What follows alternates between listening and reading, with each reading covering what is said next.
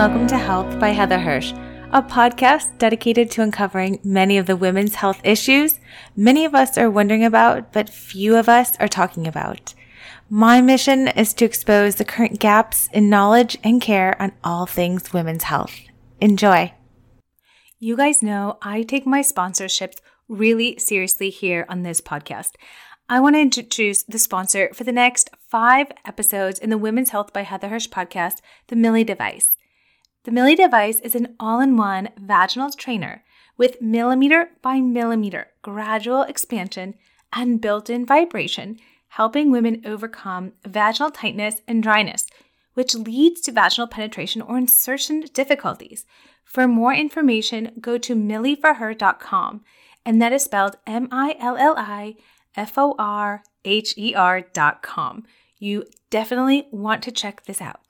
Thank you, Millie, for sponsoring today's episode. All right, guys, welcome back to the show. Today, I'm really, really thrilled.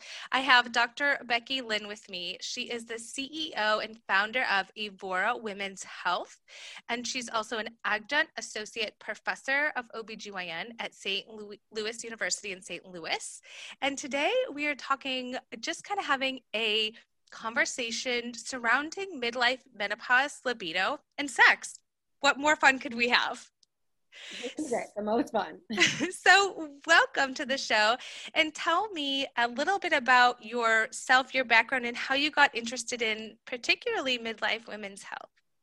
Yeah, so um, I'm an OBGYN and I sort of knew that I wanted to go into women's health even before I went to medical school. Um, I did some research in women's health and I loved it, but I went into medical school with an open mind. Who knows what I'm going to like? And ultimately came out the other end wanting to do women's health. Um, and then within OBGYN, you know, I, I practiced after I finished my residency, I practiced, just did routine OB, normal, you know, GYN stuff for six years. And then um, I ended up finding my niche in sexual medicine and menopause. And it sort of fell into my lap because I'm not afraid to talk about it, um, especially the sexual aspect. You know, people would come and ask me questions, and I, you know, I sort of realized the importance of it and how it was something that a lot of providers either don't feel comfortable discussing or the patients don't feel comfortable discussing, but is a really big, important part of a woman's life, sexuality.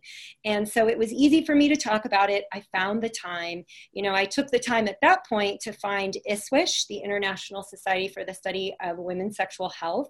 And that's where I really got all of my training in sexual medicine because you don't learn much about it in residency. And so you really, unfortunately, hopefully that's changing, but unfortunately you have to go get that information on your own. And then I brought that information back to my practice and I could really help my patients. And as far as menopause go, you know, we were saying before we started recording how much sexual issues in women overlap with menopausal problems. Not always. 20 year olds can have uh, problems with sexuality in 25 year olds and 30 year olds um, but at the menopause when your hormones are changing or your you, you know you lose your estrogen your testosterone is low it can really really affect sexuality, not just libido, but also lead to painful sex and orgasm difficulties. So they sort of naturally came together for my practice. And I feel really strongly about treating these issues and educating women and advocating for women in this space. Yeah how do you find success in having these conversations with your patients? Do you at this point they probably know you as the doctor who knows a lot about this but starting out how did you find success in in breaking that gap in midlife care? Um, I think that I, I mean, I think that I'm sort of naturally non-judgmental and easy to talk to, and I, and I, I I, I say thank you to my mother because my mom is the same way. And I think she taught me to listen and not make people feel bad about the issues that they're having. I, I tell her all the time, I am who I am because of her, but um, that I just, I feel, and it, I, I don't think there's any like special training. It's just, part, and that's probably part of the reason I went into being a physician because I, I feel that way. So I really, you know, I set up an easy environment for women to talk about because both sexuality and menopause. You know, menopause are some huge changes in a woman's life, but women don't learn about that, right? We talk all about puberty, we talk about don't get pregnant, don't get STDs, but we don't tell you that, you know, painful sex is going to happen a couple years after your period stop. So, um, and it's embarrassing. It's very embarrassing sometimes for women to bring up. And one thing that I notice, and I've heard a couple times in my practice, is women will come in and they're like, oh my gosh, you know, sex is painful. I have terrible vaginal dryness. My partner thinks I don't like him anymore. And the woman's like, that's not the issue. I don't know why it's dry, but they had no idea it had anything to do with the menopause because it mm-hmm. happens mostly a couple years after. And so they're terrified and and so it's you know it's really important to make sure that women know all of the changes that happen during the menopause I know. I certainly couldn't agree with you more. Listening is such a such a value and i find that patients find it very rare these days mm-hmm. for doctors to be able to take the time to listen and right. when you when you do what are some of the most common scenarios or common complaints that you hear pretty commonly i know you were touching on them Mm-hmm. So I would say that the two most common issues, well, three now, three most common issues that I see are low libido, painful sex, and weight gain which goes along with the menopause. So, mm-hmm. um, yeah, that's just, I, I, guess I would lump weight gain with the whole constellation of menopausal symptoms. So, hot flashes, night sweats, mood swings, brain fog, joint aches, painful sex, low libido. Like, there's a whole constellation of those that go together. In fact, I talked to somebody this morning who she just didn't know where to turn because she just you know could name the list of all the things that were going on so i think that whole you know sort of I want to say menopause syndrome, that doesn't sound very good. But you know, like that whole constellation of symptoms, and then also painful sex and low libido. Those would probably be my top three. Yeah. Well, let's jump into uh, treating painful sex. Mm-hmm. So, in my brain, and I would love to know if you do it differently, but I always say if it's painful, I can fix your libido, but then we're still going to have a rate limiting problem here. It's going to hurt. Um, so, how do you like to talk about workup, treat painful sex? You know, what are the, I mean, we could talk about this forever, but right. Cliff's Notes version. Yeah.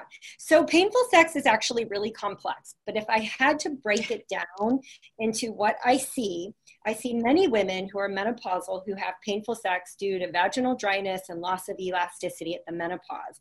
But another segment of my practice is women with endometriosis, interstitial cystitis, irritable bowel syndrome, maybe vulvodynia and vaginismus. Um, and so that's a much different visit than someone who comes in and says, you know, I'm doing fine everywhere, but I have vaginal dryness when I have sex and it's making it hurt. Um, and so that's a little bit more straightforward of a workup. Um, and, you know, when it comes to like what I'll ask about, a lot of times, you know, I'll, I'll be like, where is your pain? Is it with deep penetration? Is it right on entry? Does it feel dry? Are you using lubricants? What have you tried? Um, in those menopausal women, I'll also always check for pelvic floor muscle spasm um, because that is a response to pain.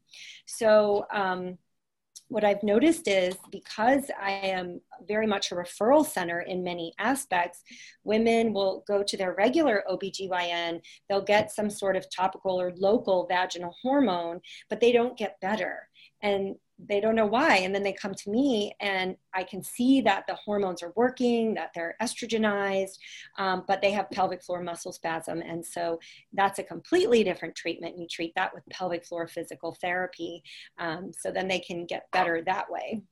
Yeah, let's diverge into pelvic floor physical therapy a little bit. I think this yeah. is such a good topic for women to hear about again and again because yeah. whenever I initially bring it up, sometimes people are always like, You want me to go to physical therapy for my vagina? Exactly, exactly. So I had that same response, and I still do.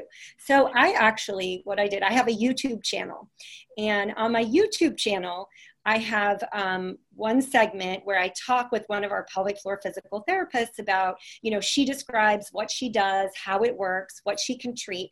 And so when my patients give me that wide eyed, what is to, what are you doing? Then I say, oh, just look at my YouTube channel. And I actually have three videos on there that where I've um, interview uh, different pelvic floor physical therapists because yes, it sounds really weird, but the thing is is that it works. And i have so many patients come back and they're like oh i was so skeptical. I wasn't going to go. And i did and i'm so glad i went. They really work wonders. That's wonderful. I will link the uh, channel t- below this podcast so you can check those out on her YouTube channel. That's wonderful resource. Awesome. Let's also dive into vulvodynia and interstitial cystitis. We'll sort of dissect these one at a time because I think these are really important etiologies or reasons for pelvic pain that are, you know, as you said, sort of an offset from just dryness at menopause that we treat with estrogen. So tell us a little bit about vulvodynia and the differences between just genitourinary syndrome of menopause or GSM. Yeah. yeah. So vulvodynia um, means pain in the vulva without a clear reason or a cause for that. So you do an exam, you don't see any lesions, you know, you don't see lichen sclerosus or any one of the lichens, and they just have pain in the vulva. And vulvodynia can happen all the time where the vulva always hurts, or it can be provoked vulvodynia or you know, most times provoked vestibulodynia, which is just a part of the vulva, the vestibule is. Um, and, you know, these women get treated for yeast infection. After yeast infection, a lot of times they describe it as a burning, itchy feeling, um, and they just don't get better. And so you have to think, what are, you know, if you're the practitioner, what am I missing here? Why is she not getting better when we keep you know treating her for yeast um, or you do a culture you know you do a workup for that or find that it's not yeast and she still has that burning feeling or that feeling like a raw sensation or swelling. Um, and vulvodynia the thing with vulvodynia is we don't really have an fda approved treatment for it probably because there are different types of vulvodynia and um, different causes of vulvodynia.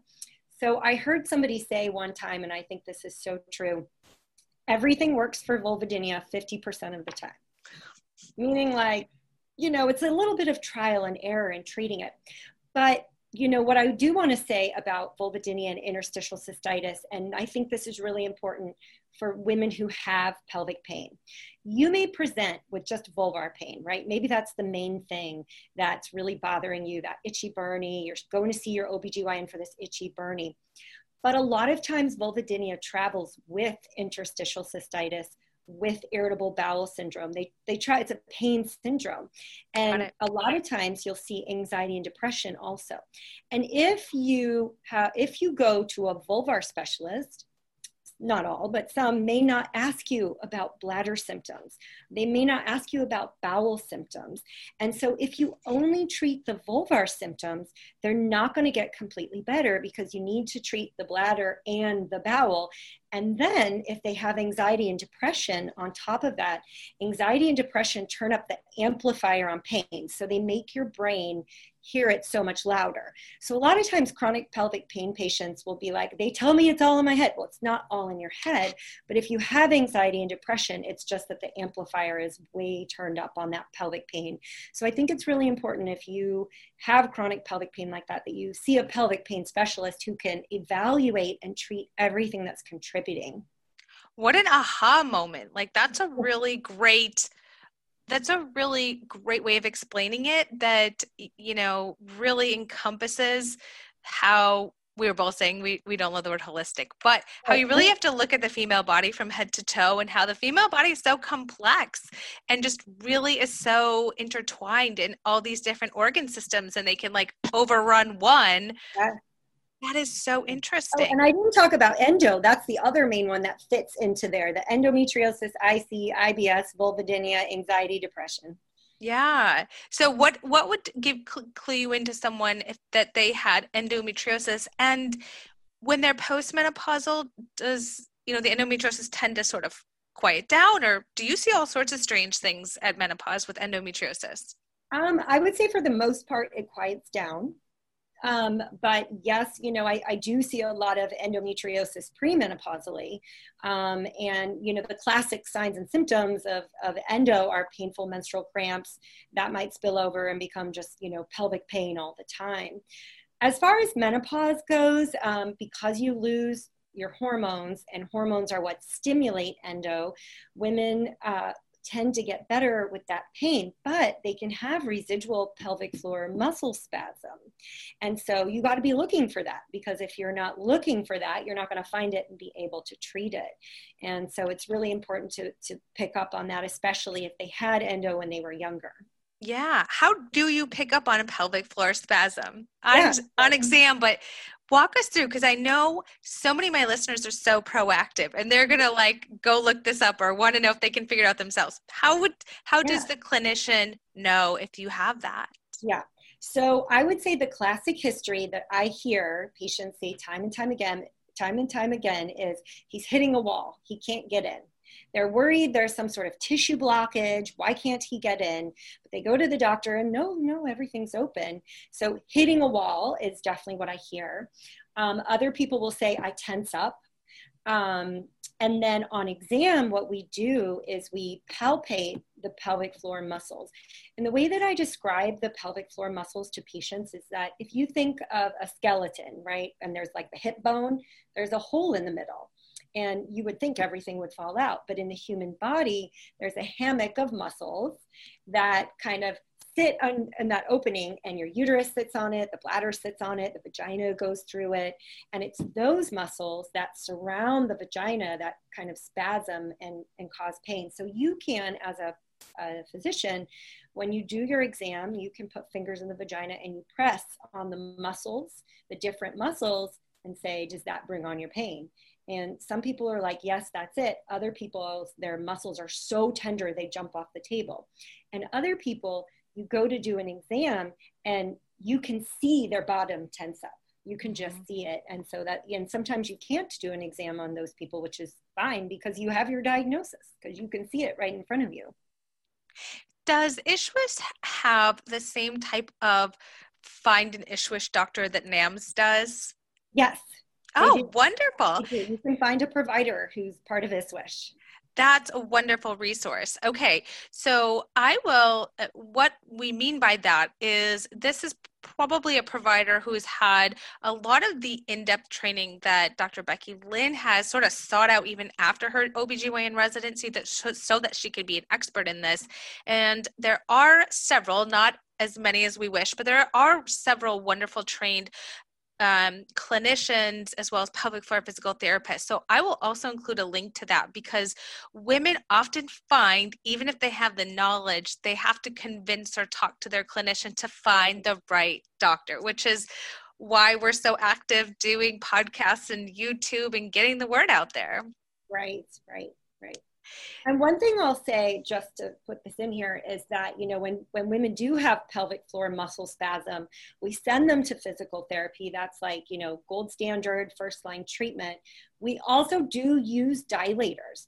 And so, one thing that I do when I talk about dilators, especially with vaginismus, you know, you can use them to dilate but you don't always use them to dilate. So I use them in women with vaginismus to desensitize. So basically, you can put a dilator in the vagina. And, you know, I tell my patients just sit there, read a book, stare at your phone, you know, whatever, watch a movie, whatever. Let it sit there and you retrain your brain to say, oh, there's something in the vagina, it's not hurting. And so you start really small and then you kind of slowly increase, slowly increase. You can gradually go up in size until it gives you the confidence to know that you can have something in the vagina and it's not going to hurt. So dilators are huge in, you know, a huge part of treating pelvic floor muscle spasm. That's wonderful. Do you have any favorite dilators that you like? Yeah, so um, we in our office, we do have the Millie dilator, which is amazing not just saying that. Um, and so the benefit of the Millie is that it, it increases by like one millimeter in size each click. So it's really small. You never, like with somebody with pelvic floor muscle spasm, you don't want to start big or you can't force anything that'll just, you know, take you a step backwards. So it increases in size by like a milliliter each time you press the button, which I think is really good for women who, you know, if you look at some of the standard dilators, it's like a small and then it's a big. So that's, you know, that's not going to work, even though it's, it's you know billed as a medium or something. Um, so the Millie really is like slow slow slow increase and i think that gives women the confidence that it's going to work that it's going to be okay because if they're anxious that it's not going to work you spasm. Yeah. It's the natural response yeah, I always say, I wonder what you think about it, but I always say more painful intercourse equals more painful intercourse. You just reform those connections like, ah, that hurts, don't come in here. Exactly. It's all about retraining your brain. I like that. I like that quote. I love that. I, I love that idea of just sitting and watching your movie. Yeah. Um, so let's let's jump ship a little bit to libido. Okay. And so we kind of talked about if it's painful. And I think that was a great conversation not just on its pain it's painful but like then what if it's still painful after what a lot of people talk about like vaginal estrogen? Then it's you know you might need to look at other etiologies and other reasons and use other methods to make sure it's treated. So mm-hmm. so let's switch into low libido. And what is sort of what is the natural women are always wondering if it's normal for their libido to change and what is what should be normal right? So there really is no normal.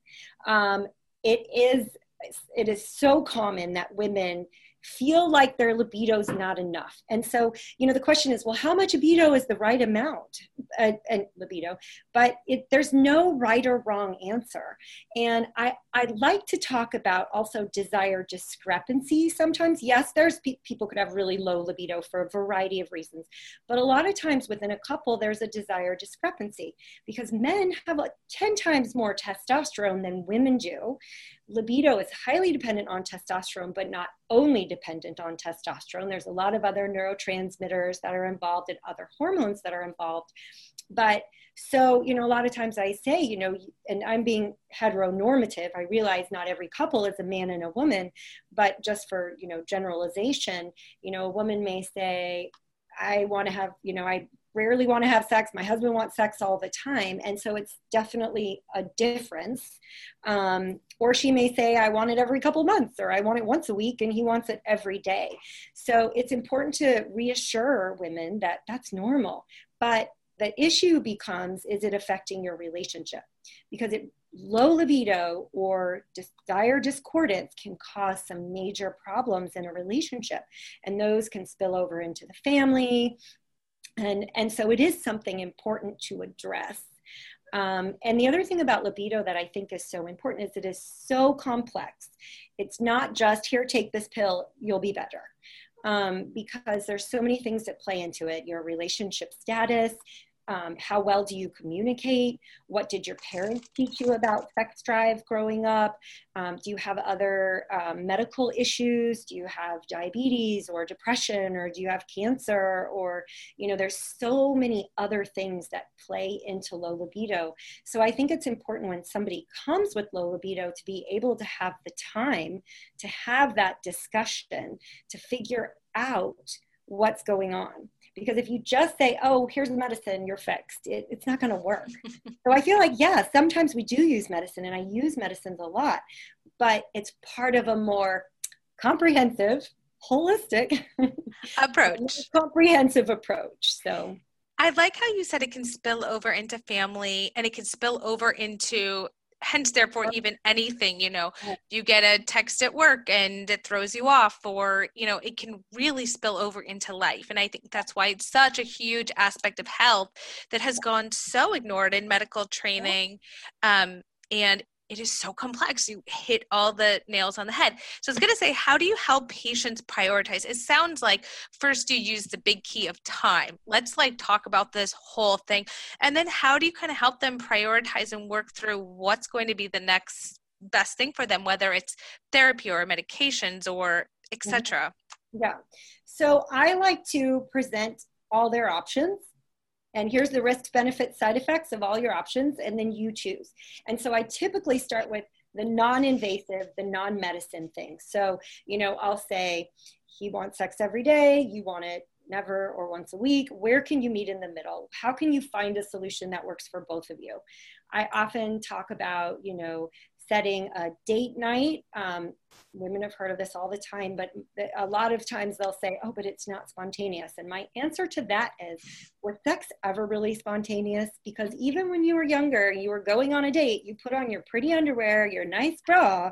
So, like, how spontaneous was that really? Because you were prepared.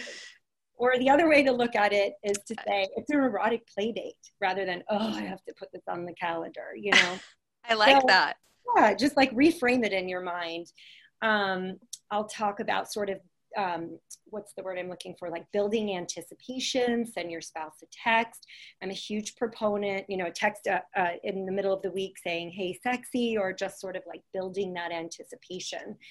Um, I also recommend all the time erotic reading or erotic listening um, you know, just because those neurons in your brain that think sexual thoughts or see the world sexually, they're out of shape. Yeah. Let's say you've had three kids, you haven't been having sex, you work all day, you're exhausted all night at night, you're not thinking sexually. So if you just put erotic reading on the calendar and say, I'm going to do this as like 10 minutes, you know, it doesn't have to lead to anything, it's just by yourself um, then it just gets those neurons firing again. So you're sort of exercising your erotic brain. Yeah. And if you're listening, you could be the happiest mom in the carpool line. so, you're listening to your Dipsea. Yes. And you're like, yeah, I'm here to pick up my kid. So. Quickly turn to Kidz Bops. Um, exactly. I really like the Rosy app for that. And I'm sure yes, you've probably yes. heard of that. Mm-hmm. Um, yep. That's a really good tip. You're right. Just it those neurons need to be woken up. They mm-hmm. do. Just like you have to reframe your brain that you can have something in the vagina and that's okay. It's not going to hurt you. We have to reframe the brain so much. And I I wonder just hearing you say all these things like women's bodies go through so many different things than men's do that mm-hmm. it makes it I don't do men's health so I don't want to speak for y'all but mm-hmm. it seems like we have a lot more stressors that you know we lose our hormones we mm-hmm. may have children we yes. certainly have lots more reasons for pain and so we kind of have a little bit more that we have to overcome yet you know there's it's just such a gap in in care for patients yeah yeah and one thing i didn't mention i shouldn't leave it out is that after i talk about the all the non-medical things, then I'll talk about the medicines that are out there. So there's flibanserin, there's bremelanotide, there's testosterone. So I do talk about testosterone as well. And then the other thing that I want to mention that I think becomes very important when a woman has low libido is is she or is she having an orgasm? Because you know many women can be satisfied not having an orgasm, but it, so in order to have to want to have sex you have to have sex worth wanting. So you have to be getting something out of it. So it becomes all the more important and i think many women will say oh it takes so long especially during menopause. They say it takes too long so don't worry about me. You know don't worry you'll get me next time or, or something like that. And you know i think when you have low libido it's really really important to make sure that your needs are met. And you know sex is selfish and selfless you do it for your partner, but you do it for yourself too. Mm-hmm. Yeah. And that's something that I've been excited to learn new treatment options for, which is for arousal and climax. Do you treat mm-hmm. those differently than you do just desire in general? Um, usually, when I talk to somebody about sexual issues, if they come for low libido, I always ask them about arousal, orgasm, and pain because I think they're just so they overlap. Um, but yeah, no, I'll treat arousal problems, orgasm problems, anything sexual, I'll treat. What are some of the craziest things you've seen people use to treat arousal, climax, desire? Because there's, I'm sure you've seen a ton of stuff. Or what do you have? I've heard it all. So people sometimes are embarrassed. I'm like, you, you can't, you can't save me. Like I've heard it all, but mm, yeah, put on the spot. I don't know. I don't know what I can think of. What have you seen? I I guess I, I the only thing that comes to mind, and actually maybe you're a good person to ask, is which is not the craziest, but it's just using like CBD oils. Now CBD oils are now kind of being used for like everything, um, or certainly you know different kind of psychogenic medications. Yeah. So, you know, people really want to fix this, yeah. um, but they, if they don't feel like there's anyone who knows or they just feel like there's nothing they can do, they'll try to treat themselves. So, so I don't know if you know this, Heather, but that's where my research is in marijuana. Yeah. So let's talk a little bit about that. So, um, you know, it's complex because when you look at research on marijuana, how much can you really, you, it's been illegal. Like, you know, only more recently has it become legal medicinally and recreationally in some states. Um, but there is evidence in animals that um, THC um, does improve um, uh, well, some of the rat mating things. So, like posturing, uh, receptivity, uh, you know, how receptive a female rat is for mating, proceptivity. Um, you know, rats have this whole little mating ritual, but there is some data that THC does affect the sexual experience. We also know that THC affects dopamine and serotonin, which are two of the most important neurotransmitters that play a role in sexuality. In humans, we have a lot of questionnaire data, um, and the majority of those questionnaires um, that have been done over the last probably since 1970, so like 50 years, um, show that uh, using THC in moderate doses, not in excessive doses, um, can improve the sexual experience, orgasm, arousal, desire, and there's a lot of benefits when used in moderation. One thing I want to say about CBD. So I've been um, looking into CBD and studying the research on it, what we know, what we don't know. I actually give a course on cannabinoids and women's health. Um, and I was really skeptical of CBD because anything, if you look up CBD on the internet, it says it fixes everything. Does anything really fix everything? No. If it sounds too good to be true, it probably it is. is. So, but what I have read about CBD and its analgesic effect, um, and there is there's data that oral CBD works to help with pain. Um, and, and the, the doses are much higher than you'll find if you buy CBD just over the counter. But also, um, CBD binds to TRPV1 receptors, which is the same thing that capsaicin binds to. And some people, I never use capsaicin because it burns. Some people will use capsaicin to treat vulvodynia. I see so many women with vulvodynia and pelvic pain and so, you know, what the, the risks of using CBD are low. So we have recommended CBD, topical CBD, like as a lube for our patients. And purely anecdotally, we have seen some really good results. I'm not even making this up. This is not science backed. There is not science to back what I'm saying, but um, we've had several chronic pelvic pain patients, and I don't own any CBD companies. Like I'm not, you know, financially beholden to any CBD companies, but um, we've had some really good results actually both with topical CBD and then oral in really hard to treat chronic pelvic pain cases. And I do know there is research going on right now where they're looking at CBD for vulvodynia. I'm just not doing it, but I, I know somebody who's doing it. So I am just through the moon and excited to see where this goes. There's a there's excellent there's not excellent there's good data that uh, cannabinoids like THC actually are analgesics, like that's established in the literature. Um, but and CBD too, maybe not as robust. Um, but I'm just, you know, I can't wait to see what the research actually shows now that doors are opening to researching cannabinoids. It's really exciting. I mean, I just it's so cool because we we want to do no harm and doing no harm sometimes means finding going outside the box to do no harm. It's harmful if we don't do anything and these issues spill into relationships and spill into families. They can affect quality of life just like other chronic conditions. Mm-hmm. and so it is exciting Mm-hmm. It's very, very exciting. And honestly, when you say do no harm, like the risks associated with topical CBD are uh, very probably, yeah, no harm, no harm in, involved there, right? Mm-hmm. So, it, but it's so interesting. You're right. Now that we have some new doors open where we can look, where you and others can kind of look at these um, options. Yeah. But that is so, so exciting. Well, any anything that you want to anything else I left out or anything you want to touch on as like last remarks here? So, one thing I do just want to mention, um, just for any listeners, and that's PGAD or persistent genital arousal disorder, which and I'll just briefly, because I know we're at the end, um, is where women and men can get it to where they feel constantly aroused and they hate it. And it's horrible. And I feel like over the last 20 years now, there's becoming a little bit more awareness of this, but there's still many providers, physicians, nurses, you know, who have never heard of this before. And these patients are hurting. And no one takes them seriously. And it's a really, really, really bad thing to have. It really affects your life.